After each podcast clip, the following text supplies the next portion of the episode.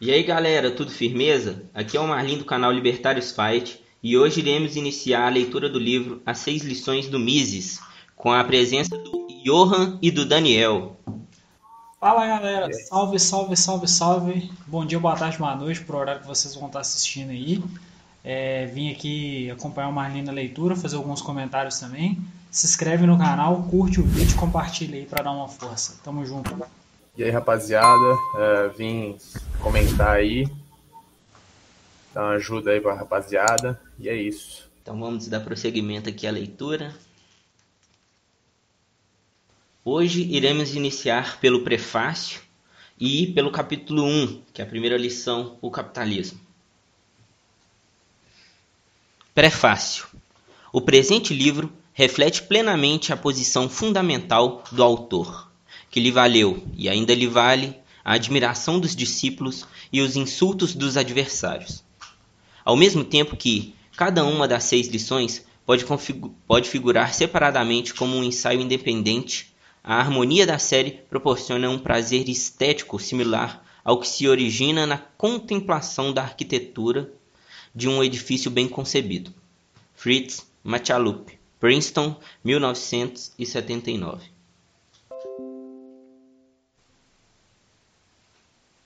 Em fins de 1958, meu marido foi convocado pelo Dr. Alberto Benegas Lich para pronunciar uma série de conferências na Argentina, e eu o acompanhei. Este livro contém a transcrição das palavras dirigidas por ele nessas conferências a centenas de estudantes argentinos. Chegamos à Argentina alguns meses depois. Perón fora forçado a deixar o país ele governara desastrosamente e destruíra por completo as bases econômicas da Argentina. Seu sucessor, Eduardo Leonardi, não foi muito melhor. A nação estava pronta para novas ideias e meu marido, igualmente, pronto a fornecê-las. Suas conferências foram proferidas em inglês, no enorme auditório da Universidade de Buenos Aires, em duas salas contíguas, estudantes ouviam com fones de ouvidos suas palavras que eram traduzidas simultaneamente para o espanhol. Ludwig von Mises falou sem nenhuma restrição sobre capitalismo, socialismo, intervencionismo, comunismo, fascismo, política econômica e sobre os perigos da ditadura. Aquela gente jovem que o ouvia não sabia muito acerca de liberdade de mercado ou liberdade individual. Em meu livro My Hears, White Ludwig von Mises, escrevi a propósito dessa ocasião. Se alguém naquela época tivesse ousado atacar o comunismo e o fascismo, como fez meu marido, a polícia teria interferido, prendendo-o imediatamente e a reunião teria sido suspensa. O auditório reagiu como se uma janela tivesse sido aberta e o ar fresco tivesse podido circular pelas salas. Ele falou sem se valer de quaisquer apontamentos. Como sempre, seus, seus pensamentos foram guiados por umas poucas palavras escritas num pedaço de papel. Sabia exatamente o que queria dizer e, empregando termos relativamente simples, conseguiu comunicar suas ideias a uma audiência pouco familiarizada com sua obra de modo tal que todos pudessem compreender precisamente o que estava dizendo. As conferências haviam sido gravadas. As fitas, posteriormente, foram transcritas. Encontrei este manuscrito datilografado entre os escritos póstumos de meu marido. Ao ler a transcrição, recordei vividamente o singular entusiasmo com que aqueles argentinos tinham reagido às palavras de meu marido. E, embora não seja economista, achei que essas conferências, pronunciadas para um público leigo na América do Sul, eram de muito mais fácil compreensão que muitos dos escritos mais teóricos de Ludwig von Mises. Pareceu-me que continha tanto material valioso, tantos pensamentos re relevantes para a atualidade e para o futuro que deviam ser publicados. Meu marido não havia feito uma revisão dessas transcrições. no intuito de publicá-las em livro. Coube a mim essa tarefa. Tive muito cuidado em manter intacto o significado de cada frase, em cada alterar do conteúdo e em preservar todas as expressões que meu marido costumava usar, tão familiares a seus leitores. Minha única contribuição foi reordenar as frases e retirar algumas expressões próprias da linguagem oral informal. Se minha tentativa de converter essas conferências no livro foi bem sucedida, isso deve apenas ao fato de que, a cada frase, eu ouvia a voz do meu marido. Eu ouvia falar. Ele estava vivo para mim, vivo na clareza com que demonstra o mal e o perigo do excesso de governo, no modo compreensivo e lúcido como descrevia as diferenças entre ditadura e intervencionismo, na extrema perspicácia com que falava sobre personalidades históricas, na capacidade de fazer reviver tempos passados com umas poucas observações. Quero aproveitar esta oportunidade para agradecer ao meu amigo George Coulter pelo auxílio que me prestou nessa tarefa. Sua experiência editorial e compreensão das teorias do meu marido foram de grande valia para este livro. Espero que estas conferências sejam lidas não só por especialistas na área, mas também pelos muitos admiradores do meu marido que não são economistas. E espero sinceramente que este livro venha a tornar-se acessível a um público mais jovem, especialmente aos alunos dos cursos secundários e universitários de todo o mundo. Margit von Mises, Nova York, junho 1979. Então, é, antes de começar aí o, o primeiro capítulo do capitalismo, eu queria comentar um negócio que é importante deixar bem frisado como foi falado no prefácio, isso daí é uma transcrição é, das palestras do Mises na Argentina. E então, é, elas não têm o mesmo rigor teórico de livros como Ação Humana, Teoria e História, é, o Theory of Money and Credit, que eu acho que não tem traduzido para português, que é Teoria do Dinheiro e do Crédito. É, é importante lembrar que esse é um livro simples, é tipo, realmente para pegar o grande público, assim. É como se fosse um, um resumo, uma introdução para quem está começando, né? Porque as palestras dele não tinha como, ele devia ter um certo tempo para falar é, e ele não poderia, tipo, fazer uma explicação tão detalhada como tem nesses outros livros que você citou. Então isso daí é para a gente pode usar como uma indicação de um livro que para alguma pessoa que está começando nessa, nesse, nesse mundo agora, nesses assuntos agora. Certas expressões usadas pelo povo são, muitas vezes, inteiramente equivocadas. Assim, atribuem-se a capitães de indústria e a grandes empresários de nossos dias epitetos como o rei do chocolate, o rei do algodão ou o rei do automóvel. Ao usar essas expressões, o povo demonstra não ver praticamente nenhuma diferença entre os industriais de hoje e os reis, duques ou lords de outrora. Mas, na realidade, a diferença é enorme, pois um rei do chocolate absolutamente não rege, ele serve. Não reina sobre um território conquistado, independente do mercado, independente de seus compradores. O rei do chocolate, ou do aço, ou do automóvel, ou qualquer outro rei da indústria contemporânea. Depende da indústria que administra e dos clientes a quem presta serviço. Esse rei precisa se conservar nas boas graças dos seus súditos, os consumidores. Perderá seu reino assim que já não, não tiver condições de prestar aos seus clientes um serviço melhor e de mais baixo custo que o oferecido por seus concorrentes.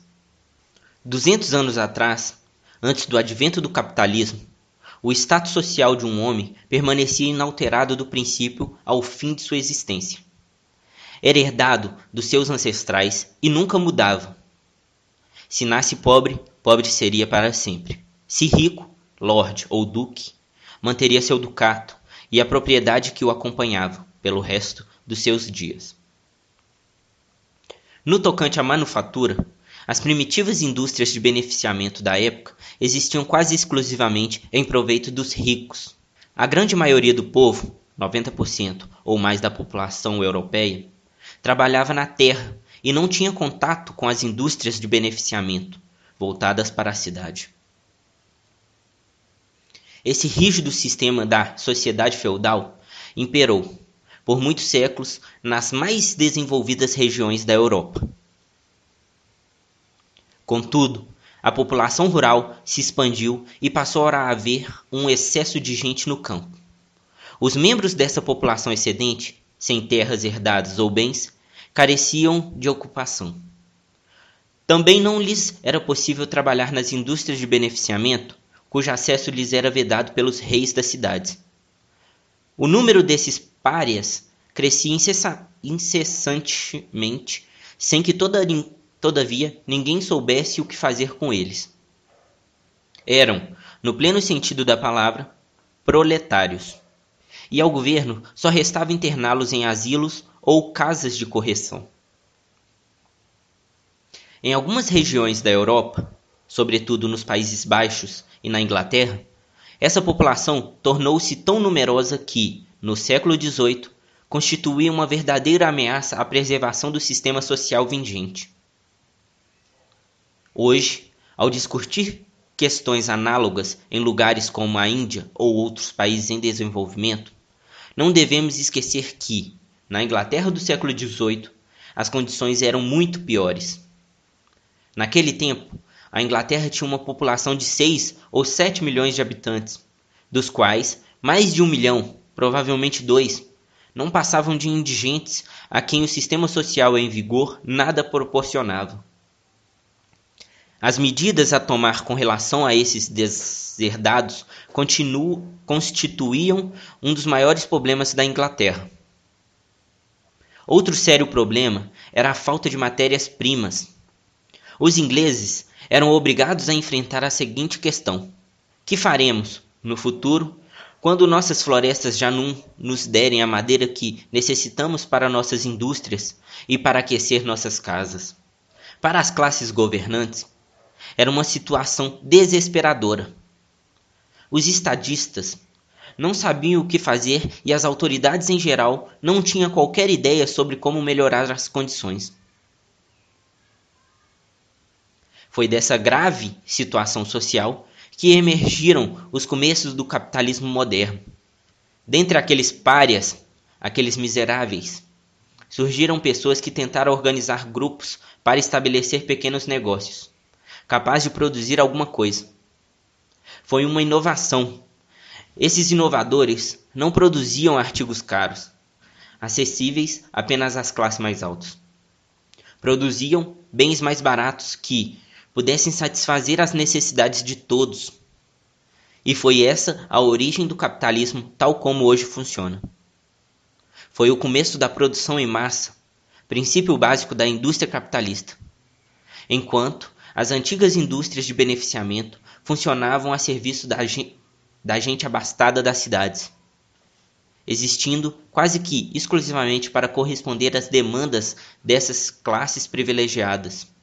As novas indústrias capitalistas começaram a produzir artigos acessíveis a toda a população.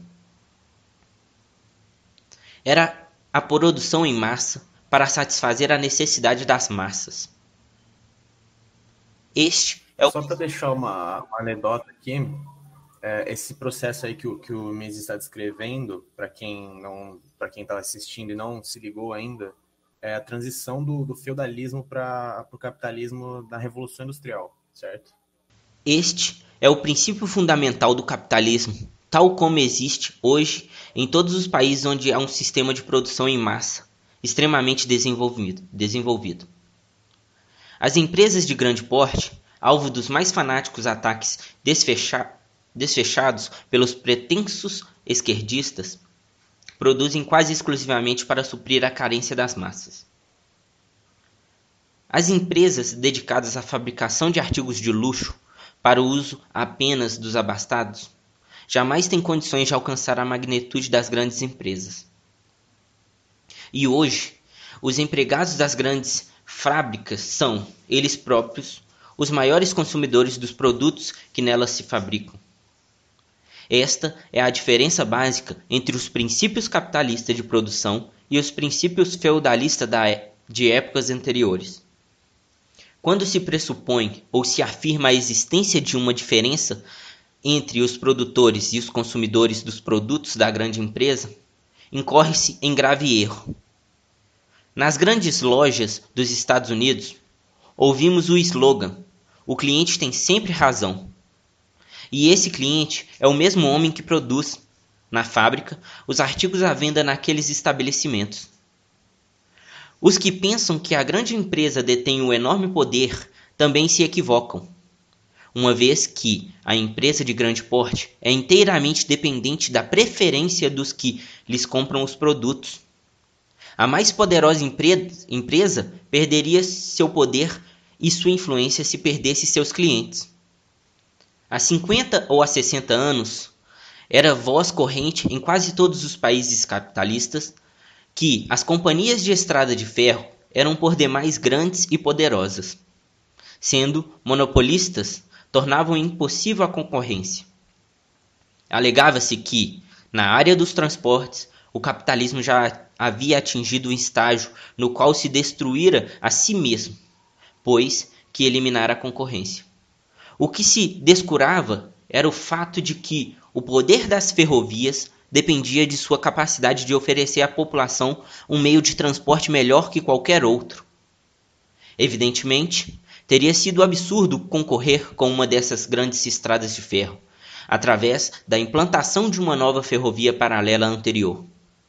Porquanto, a primeira era suficiente para atender às necessidades do momento mas outros concorrentes não tardaram a aparecer.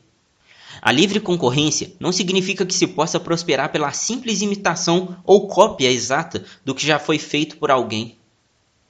A liberdade de imprensa não significa o direito de copiar o que outra pessoa escreveu, e assim alcançar o sucesso a que o verdadeiro autor fez jus por suas obras. Significa o direito de escrever outra coisa.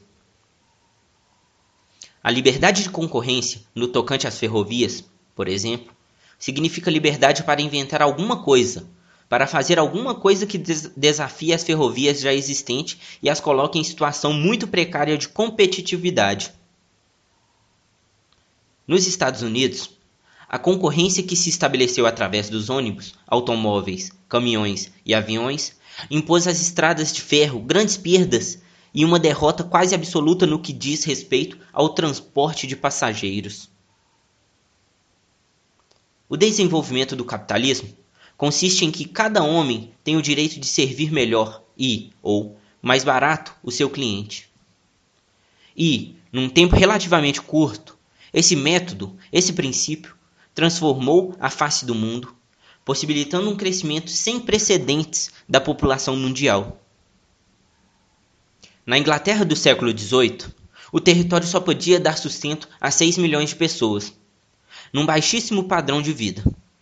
Hoje, mais de 50 milhões de pessoas aí desfrutam de um padrão de vida que chega a ser superior ao que desfrutavam os ricos no século XVIII.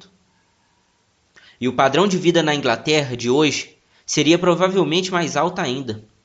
Não tivessem os ingleses dissipado boa parte de sua energia no que, sob diversos pontos de vista, não foram mais que aventuras políticas e militares evitáveis. É, nesse ponto aqui eu poderia colocar também um, a, segunda, a primeira e a segunda guerra mundial como aventuras políticas e militares? Eu diria que, que em geral, to, todas essas guerras é, aí ao longo dos anos podem ser consideradas essas aventuras políticas e militares que eles que ele descreve. É, tipo, é, eu diria que, sei lá, 90% das, das guerras que nós tivemos foram causadas por estados.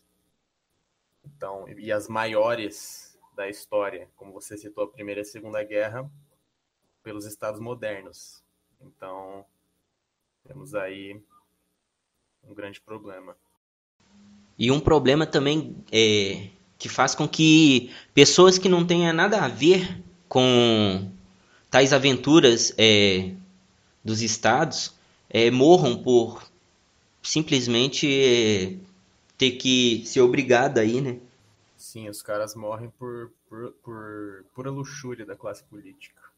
Acreditando na ilusão de que eles estavam defendendo o país, né? Sendo que quem causou isso aí, que foram os, os líderes dos grandes estados, eles ficavam lá sentados atrás de uma mesa só dando ordem.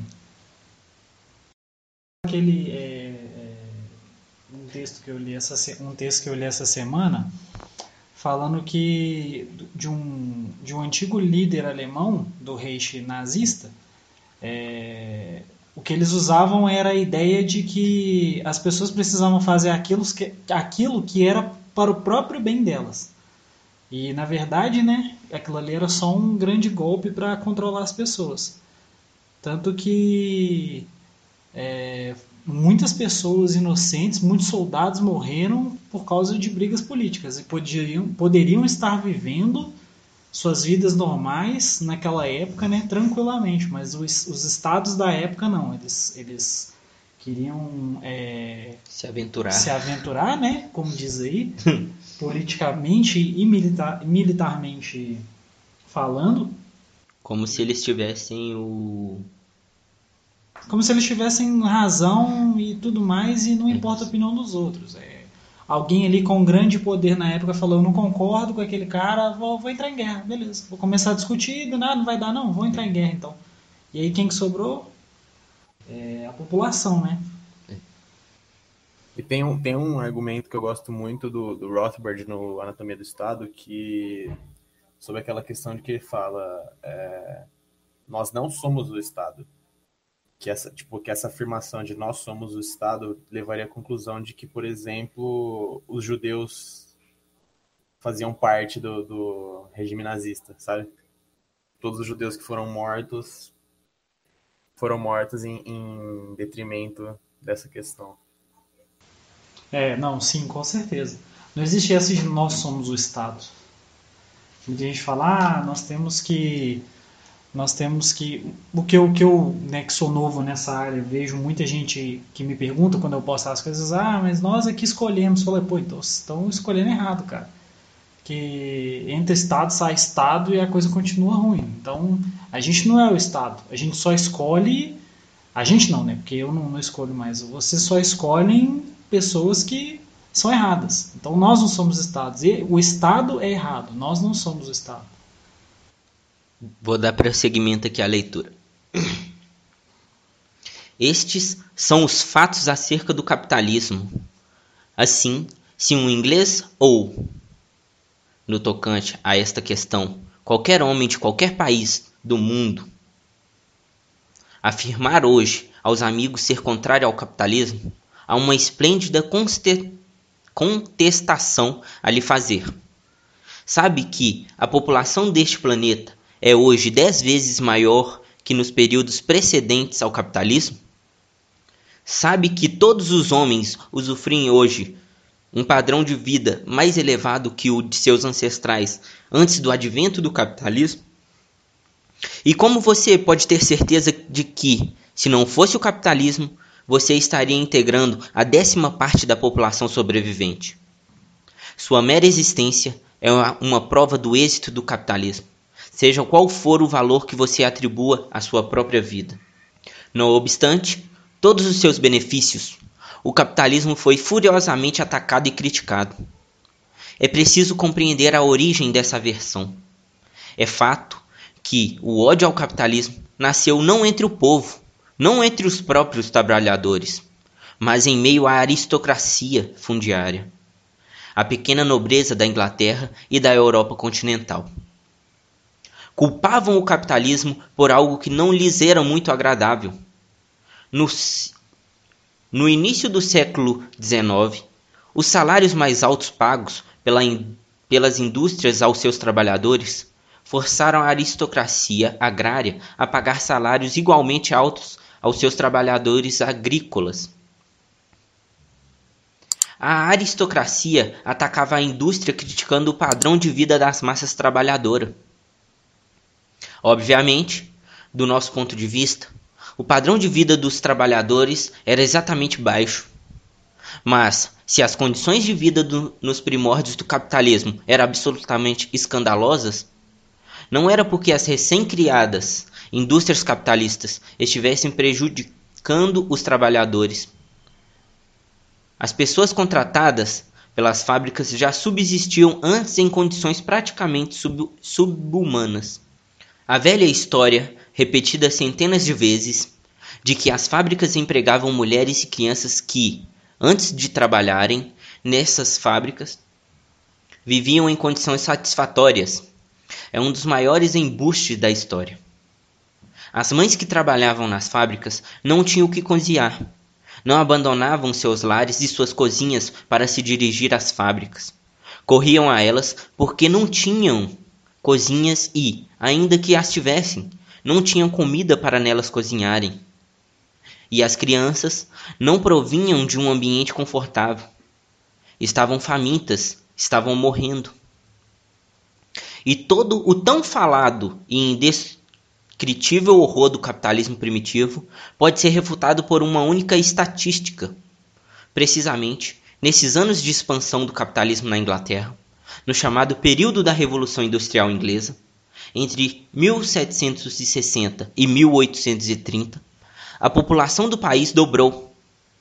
O que significa que centenas de milhares de crianças, que em outros tempos teriam morrido, sobreviveram e cresceram, tornando-se homens e mulheres. Não há dúvida de que as condições gerais de vida em épocas anteriores eram muito insatisfatórias. Foi o comércio capitalista que as melhorou. Foram justamente aquelas primeiras fábricas que passaram a suprir direta ou indiretamente, as necessidades de seus trabalhadores, através da exportação de manufaturados e da importação de alimentos e matérias-primas de outros países. Mais uma vez, os primeiros historiadores do capitalismo falsearam. É difícil usar uma palavra mais branda a história. Há uma anedota, provavelmente inventada, que se costuma contar a respeito de Benjamin Franklin.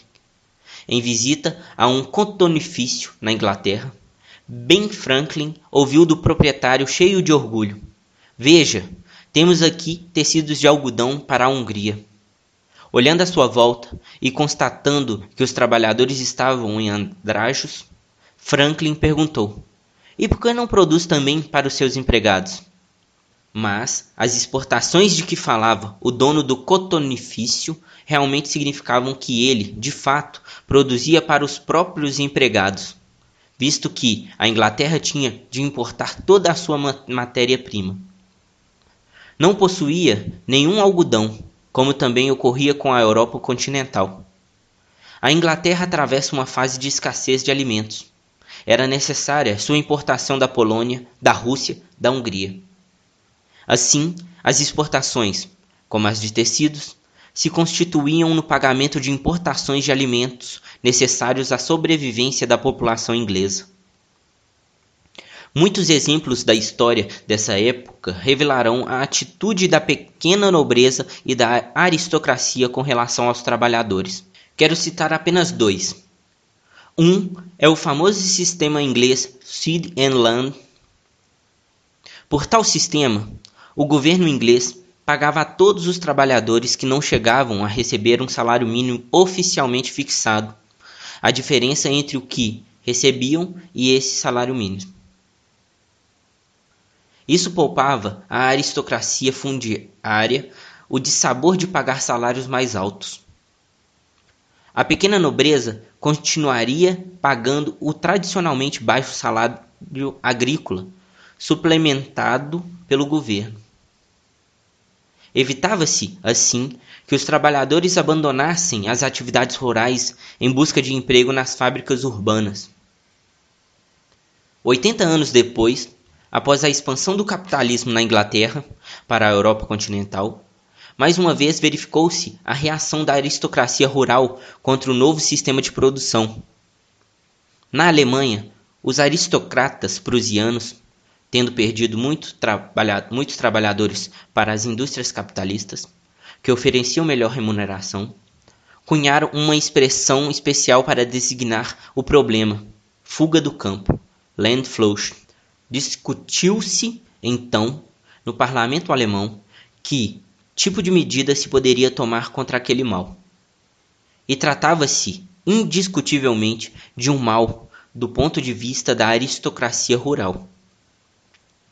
O príncipe Bismarck, o famoso chanceler do Reich alemão, disse um dia num discurso: Encontrei em Berlim um homem que havia trabalhado em minhas terras.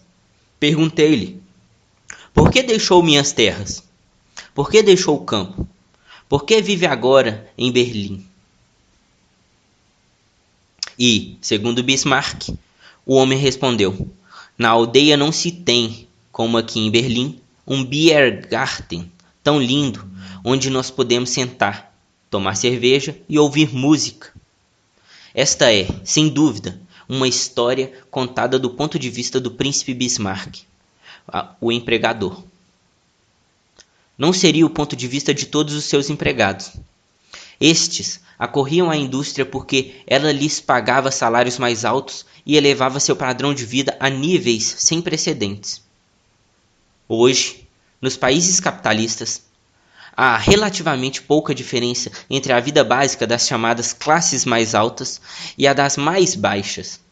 Ambas têm alimento, roupas e abrigo. Mas no século XVIII e nos que o precederam, o que distinguia o homem da classe média do da classe baixa era o fato de o primeiro ter sapatos e o segundo não. Hoje, nos Estados Unidos, a diferença entre um rico e um pobre reduz-se muitas vezes à diferença entre um Cadillac e um Chevrolet. O Chevrolet pode ser de segunda mão, mas presta a seu dono basicamente todos os mesmos serviços que o Cadillac poderia prestar uma vez que também está apto a se deslocar de um local a outro. Mais de 50% da população dos Estados Unidos vivem em casas e apartamentos próprios. As investidas contra o capitalismo, especialmente no que se refere aos padrões salariais mais altos, tiveram por origem a falsa suposição de que os salários são, em última análise, pagos por pessoas diferentes daquelas que trabalham nas fábricas. Certamente, nada impede que economistas e estudantes de teorias econômicas tracem uma distinção entre trabalhador e consumidor. Mas o fato é que todo consumidor tem de ganhar, de uma maneira ou de outra, o dinheiro que gasta e a imensa maioria dos consumidores é constituída precisamente por aquelas mesmas pessoas que trabalham como empregados nas empresas produtoras dos bens que consomem. No capitalismo, os padrões salariais não são estipulados por pessoas diferentes das que ganham os salários. São essas mesmas pessoas que os manipulam. Não é a companhia cinematográfica de Hollywood que paga os salários de um astro das telas. Quem os paga é o público que compra o ingresso nas bilheterias dos cinemas. E não é o empresário de uma luta de boxe que cobre as enormes exigências de lutadores laureados, mas sim a plateia que compra entradas para a luta. A partir da distinção entre empregado e empregador, traça-se no plano da teoria econômica, uma distinção que não existe na vida real. Nesta, empregador e empregado são, em última análise, uma só e a mesma pessoa. Em muitos países, há quem considere injusto que um homem obrigado a sustentar uma família numerosa receba o mesmo salário que outro, responsável apenas pela própria manutenção. Em muitos países, há quem considere injusto que um homem obrigado a sustentar uma família numerosa receba o mesmo salário que outro, responsável apenas pela própria manutenção.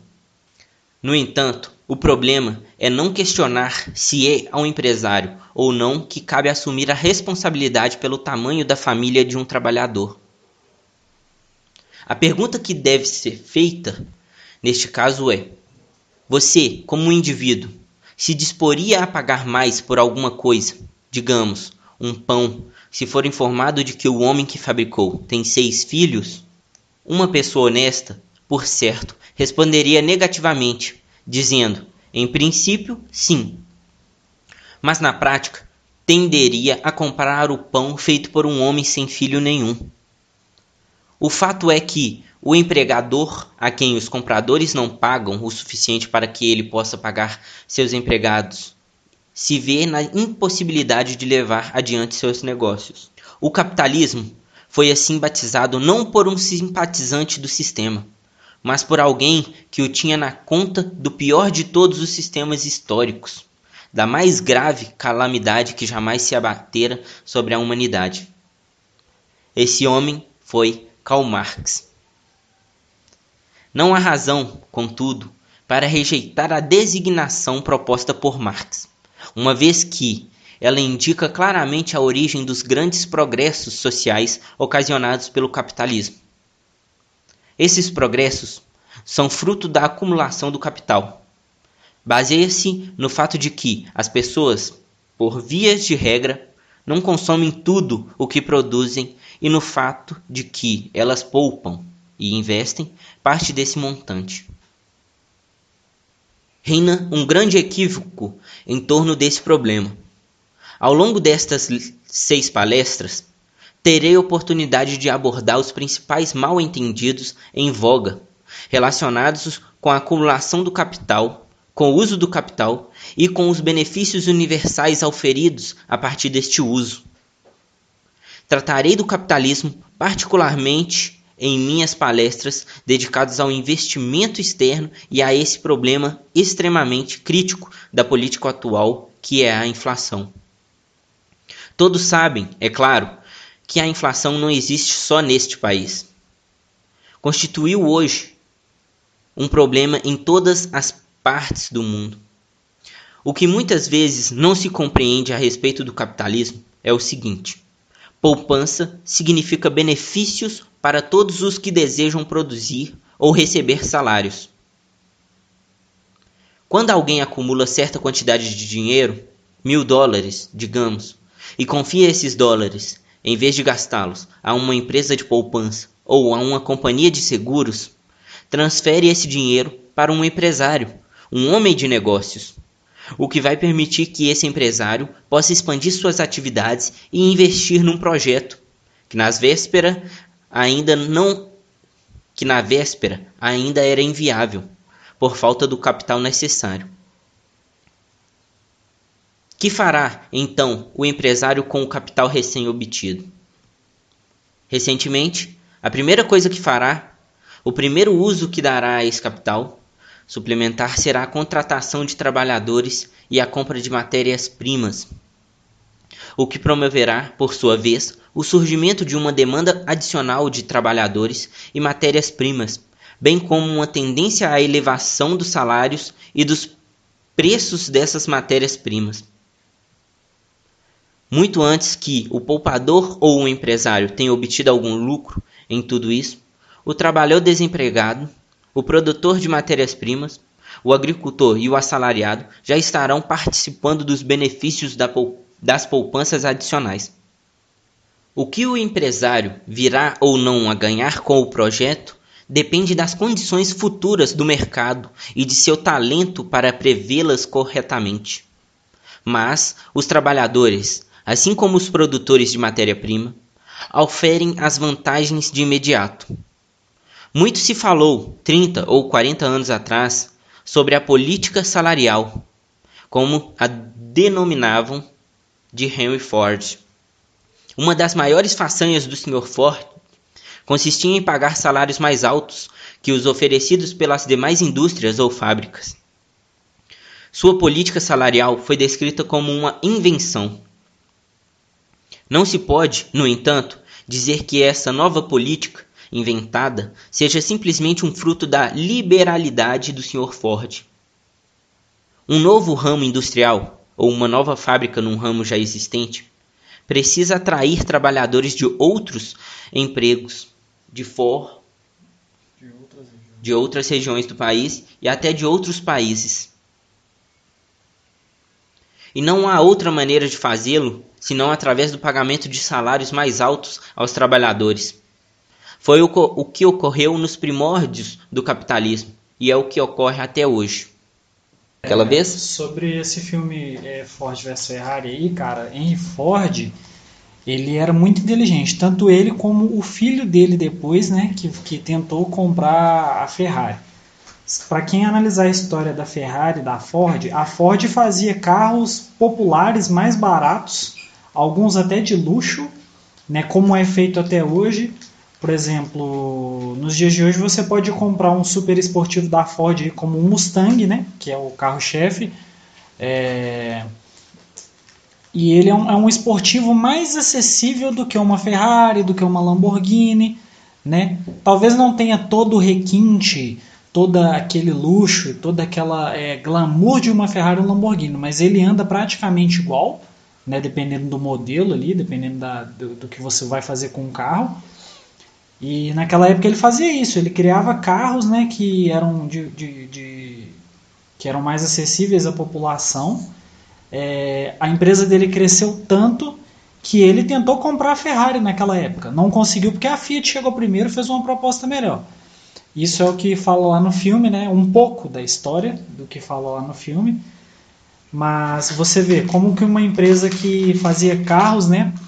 Que já, que já eram, já tinham sido inventados, já tinham outras empresas do ramo que faziam, conseguiu atrair, conseguiu crescer. Porque ele oferecia condições melhores, ele atingiu um outro público e isso criou o desenvolvimento necessário para ele para tentar comprar uma das, umas empresas, das empresas automobilísticas mais, mais conhecida até hoje no mundo, né? Você já viu esse filme, Johan? Nunca vi, não, mas agora que você falou, eu vou procurar, achei interessante. É, seme- inclusive, semestre passado é, na faculdade e esse semestre tem duas matérias que os professores comentam bastante sobre a, a situação do, do Ford. É, semestre passado na questão da história econômica e esse semestre em fundamentos de administração. O professor comenta bastante sobre essa questão de como o Ford administrou a, a empresa dele para conseguir tipo, fazer essa produção em massa e atender a maioria da população. Eu acho que no tocante à administração ele pode ser citado, tanto ele quanto o filho dele, como um dos maiores administradores né, de uma empresa que já existiu. Porque olha o tamanho da Ford. A Ford existe até hoje, no mundo todo. Já a Ferrari, a Ferrari ela, Exatamente. e ela importa carros, né? Mas não é todo mundo que tem condições de comprar uma Ferrari. A Ferrari foi mais para uma, pra uma questão de carros de luxo, né? Isso, é carro de luxo, que poucas pessoas têm acesso. E hoje em dia, vamos supor, se você for olhar aí o preço de um, de um vamos supor, o carro, acho que o carro de, de super esportivo mais rápido da Ford é o Mustang. O Mustang, vamos supor, é, no- lá nos Estados Unidos, né, que é uma empresa americana, você pode comprar ele aí de 350 mil até 500 mil. Já uma Ferrari, 1 milhão, 2 milhões, o que, que é mais fácil de comprar se você for assim? O cara conseguiu chegar num nível que fez um carro esportivo de qualidade muito bom. E falando aqui um pouquinho do, do meu lado apaixonado por automóvel, você pode preparar um Ford e um Mustang para andar mais do que uma Ferrari e você não vai chegar nem perto do preço dela. O cara era realmente assim muito inteligente, velho. Agora falar pra vocês, viu? Eu tenho um Uninho ali, 94, que me leva do ponto A ao ponto B de uma forma impressionante. Na Grã-Bretanha, quando os fabricantes começaram a produzir artigos de algodão, eles passaram a pagar aos seus trabalhadores mais do que estes ganhavam antes. É verdade que grande porcentagem desses novos trabalhadores jamais ganhara coisa alguma antes. Estavam, então, dispostos a aceitar qualquer quantia que lhes é- fosse oferecida. Mas, pouco tempo depois, com a crescente acumulação do capital e a implantação de um número cada vez maior de novas empresas, os salários se elevaram e, como consequência, houve aquele aumento sem precedentes da população inglesa, ao qual já me referi. A reiterada caracterização depreciativa do capitalismo como um sistema que, destinado a tornar os ricos mais ricos e os pobres mais pobres é equivocada do começo ao fim. A tese de Marx, concernente ao advento do capitalismo, baseou-se no pressuposto de que os trabalhadores estavam ficando mais pobres, de que o povo estava ficando mais miserável, o que finalmente redundaria na concentração de toda a riqueza de um país em umas poucas mãos, ou mesmo nas mãos de um homem só. Como consequência, as massas trabalhadoras empobrecidas se rebelariam e expropriariam os bens dos opulentos proprietários. Segundo essa doutrina de Marx, é impossível, no sistema capitalista, qualquer oportunidade, qualquer possibilidade de melhoria das condições dos trabalhadores. Em 1865, falando perante a Associação Internacional dos Trabalhadores, na Inglaterra, Marx afirmou que a crença de que os sindicatos poderiam pro promover melhores condições para a população trabalhadora era absolutamente errônea qualificou a política sindical voltada para a reivindicação de melhores salários e menor número de horas de trabalho de conservadora.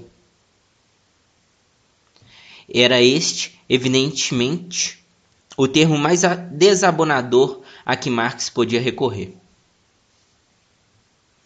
Sugeriu que os sindicatos adotassem uma nova meta revolucionária, a completa abolição do sistema de salários e a substituição do sistema de propriedade privada pelo socialismo, a posse dos meios de produção pelo governo.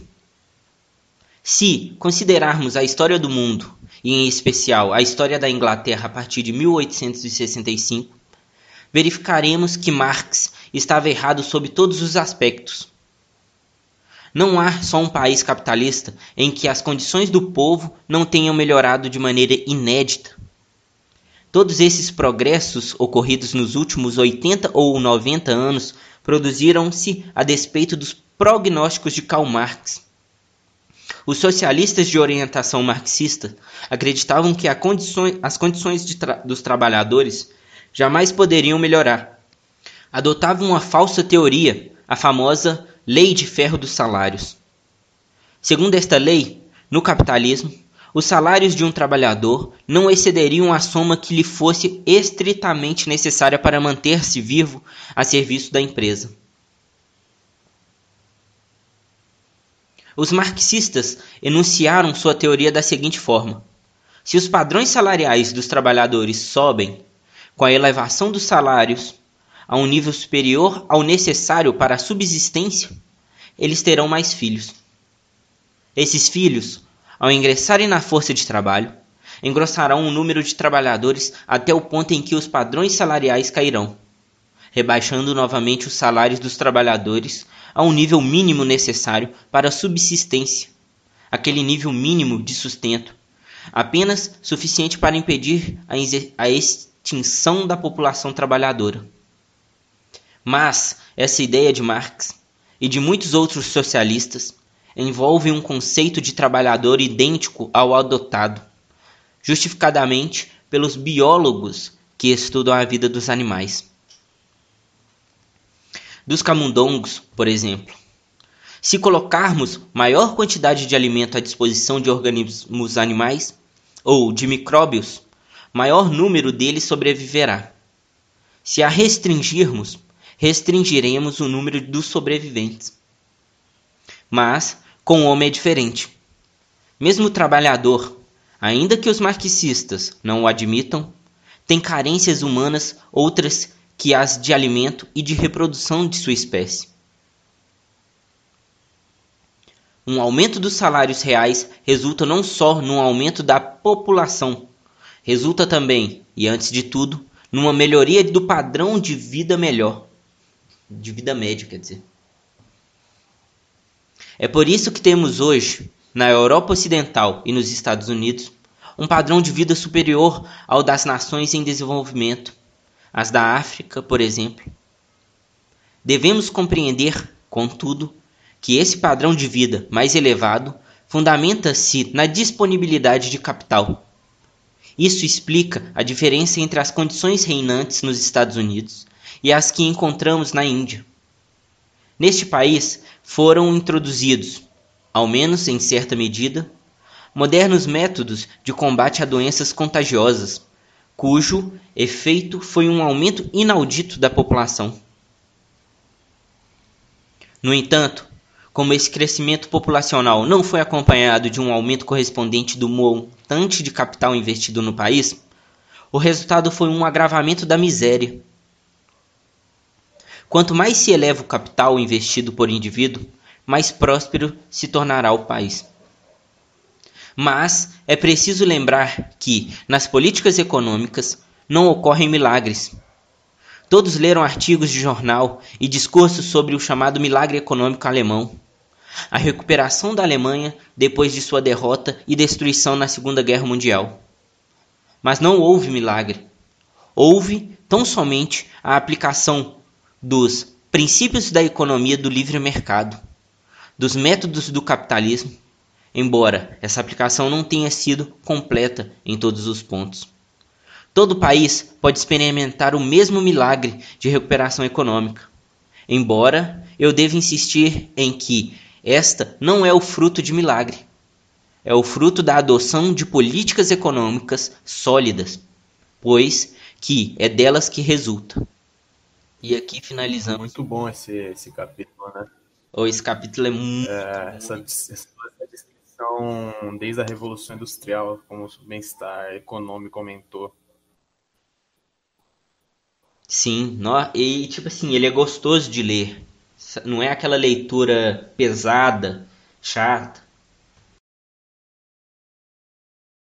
Sim, é, como, como eu já tinha falado, esse, esse, livro é extremamente simples. Ele, ele traz ele realmente de uma forma para qualquer um entender. Ele é bem leve, ele é bem, ele dá muitos exemplos durante toda a história, né? Exemplos que o pessoal esquece até hoje, né? igual esse final aí falando, ah, milagre o que aconteceu com a Alemanha depois da guerra. Não, não foi milagre. Mudou a forma de pensar, mudou a forma de agir. Não tinha mais aquele regime totalitário. o que, que o regime totalitário alemão fez com a Alemanha? Acabou que destruiu ela.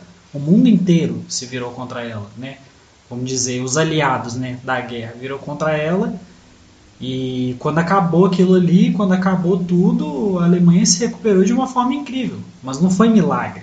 Foi graças né, às lições do capitalismo. Mas é isso aí. É... Gostou da leitura aí, Johan? Curti, achei bem da hora. Ah, eu curti pra caramba. Ainda mais ali na, na parte do Henry Ford, que você fez uma abordagem também do, do filme que agora eu tô a fim de assistir o filme para ver como que foi, que aconteceu e tudo mais. É, o filme, vai, o filme vai falar mais da parte da corrida, né? Porque a Ferrari ela dominava a época ali, ela era sempre a grande campeã das 24 horas de Le Mans. E ninguém desafiava. E a Ford, com menos recurso, com menos experiência, foi lá e falou: não, nós vamos fazer um carro aqui, né, que foi o grande GT40, é um carro aqui que consegue derrotar a Ferrari. E até hoje é o único carro americano que venceu o Alemã, quatro vezes seguidas. Os quatro campeonatos de Le Mans que, que ganhou ali foi, um, foi a única montadora alemã, é, é, americana que conseguiu vencer Le Mans. Com um carro que custava Bravo. menos, com menos tecnologia e experiência. E Queria te perguntar uma coisa, Johan. Essa definição de capitalismo do Mises, ela é... pode ser implementada até hoje? Sim, é, tipo, é, a gente vai levar assim, uma, uma interpretação de, do capitalismo como uma ordem social espontânea. Se não me engano, Hayek vai tratar disso no individualismo e ordem econômica. É, então, a gente tem tipo, o capitalismo como uma ordem social espontânea Porém, a gente tem o Estado suprimindo isso. Então, assim, como, como o Mises descreve no Ação Humana, é, capitalismo como é, propriedade privada dos meios de produção, divisão do trabalho e cooperação social. Isso ainda ocorre. Porém, cada vez mais sendo suprimido aí pelo Estado. Posso fazer uma, situação, uma citação aqui, porque eu gosto muito de ver filme, né? o pessoal vai perceber isso aí. de um filme que eu assisti que foi Robin Hood, de é, numa parte do filme em que a França está invadindo a Inglaterra e o rei, é, é, os grandes donos de terra, né, naquela época, é, precisavam se unir com seus guerreiros, seus exércitos para defender a Inglaterra, mas eles não queriam mais é, é, pagar impostos ao rei, não queria mais a intervenção do rei, e o rei, vendo que ele não tinha soldados o suficiente para enfrentar a França, a iminente invasão da França no filme, ele tem que ir negociar com esses, esses grandes donos de terra e ele discute, por que vocês estão contra mim? Eu sou o rei, blá blá blá blá blá blá. É, o que eu faço é pelo povo. E eles não estavam mais aguentando toda a opressão, pagamento de impostos e tudo mais. Aí chega o Robin Hood e vira e fala assim: ah, a gente quer que você nos deixe viver nossa vida em paz e tal. E que a gente quer viver tranquilo. Né? Você pode prometer isso pra gente? Aí eu não lembro exatamente as falas que ele faz ali. Aí ele vira para o Robin Hood e fala assim: O que, que você quer? Um castelo para cada inglês? Ele vira e fala: cada, cada lar de um inglês é o seu próprio castelo. Eu acho que, você me corrija se eu estiver errado, eu acho que a definição de Estado, o que eles acham hoje que a gente quer liberdade é porque todo mundo, eles acham que todo mundo quer ficar rico, né? E aí ninguém vai depender mais deles, é por isso que eles têm tanta interferência. Como já é dito, é, eu, por exemplo, e eu acredito que o Marlon aqui do meu lado também é assim, eu não quero ficar rico, eu só quero que eles não interfiram na minha vida para que eu possa viver com qualidade, para que eu possa fazer as minhas decisões, as minhas escolhas e e é isso, não ter tanta interferência na minha vida. É... O que, que você acha dessa citação aí desse comentário? Exatamente isso, cara. A possibilidade de autodeterminação. Tá ligado? Tipo, ninguém mandar em mim além de mim mesmo. Tipo, a, a autodeterminação ali no, no sentido político é, é, exatamente, tipo, o direito de se autogovernar, tá ligado? Então é isso aí mesmo. Eu peguei aqui, refletindo, é, sobre o livro que eu tinha lido anteriormente, que é o Anatomia do Estado, que lá no último capítulo, se não me engano, ele fala de poder social e o poder é, estatal, né? Que o poder social, por muitas vezes, ele conseguiu é, ultrapassar e, o poder estatal, mas que quando o poder estatal vem, ele vem com muita força e, e acaba que nos tira a nossa propriedade privada, nossa liberdade. Exatamente isso. No, no último capítulo do, do, Anatomia do Estado é que, é que o Rothbard descreve a história como uma batalha entre poder estatal e poder social, não é isso? É isso mesmo que ele descreve lá. Que é um livro é, magnífico também. Uma, uma, parada que, que dá para complementar esse argumento do Rothbard aí, eu não sei se vocês conhecem a, a teoria de classe austríaca que o Hope desenvolve. Não, não conhecemos ainda. Então, é, eu vou te mandar o link aqui o link do, do, do artigo, é, o, o Hope basicamente o que ele faz? Ele pega a teoria de classe marxista e coloca ela em termos anarquistas. Entendeu? Entendi. Você me passa aí que eu vou dar uma então, olhada. Então ele, ele, ele adapta isso. E essa, é mais ou menos nessa linha aí dessa questão do poder, poder estatal versus poder social. Não, bastante interessante, eu vou querer dar uma lida. Mas por, por hoje, né? Por hoje eu acho que que deu para comentar bastante aí sobre a, o primeiro capítulo do, capitalismo. É, o que, que você achou, Dan? Ai, cara, como a gente já falou, é muito bom esse livro aí, principalmente para mim que não tem, já não tenho é, um conhecimento literário ainda tão grande sobre esse assunto, igual você já leu muitos livros, o Johan, né, com certeza também leu muitos livros, eu estou começando agora e eu vou admitir que eu sou até um pouco preguiçoso às vezes, né, para ler, você sabe muito bem disso, que eu tenho preguiça para ler, se não for assim eu não leio, É, mas eu acho que é uma leitura muito leve para você ser introduzido nesse assunto e ter uma, um conhecimento básico para, igual fala ali no prefácio, é, foi no prefácio ou no capítulo 1? Como se tivesse sido aberta uma janela Capítulo 1. no auditório. É, exatamente. Isso aí é para abrir uma janela. Essa janela poderia ser abrir os olhos das pessoas. Falar, opa, a gente tem que fazer alguma coisa diferente, porque já está muito, muito tempo desse jeito e, e não dá mais para ficar do jeito que está. O Estado, ele, ele só avacalha e é igual aquela frase que eu falei no, no comentário é, alguns, alguns minutos atrás, o Estado ele usa a ideia de que aquilo é necessário para a gente fazer, que aquilo é para o nosso próprio bem.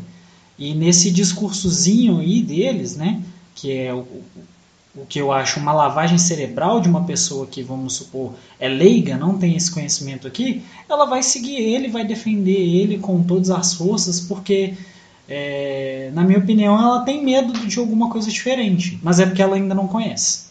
Exatamente. Suas palavras finais, Johan? É isso, concordo aí com, com vocês.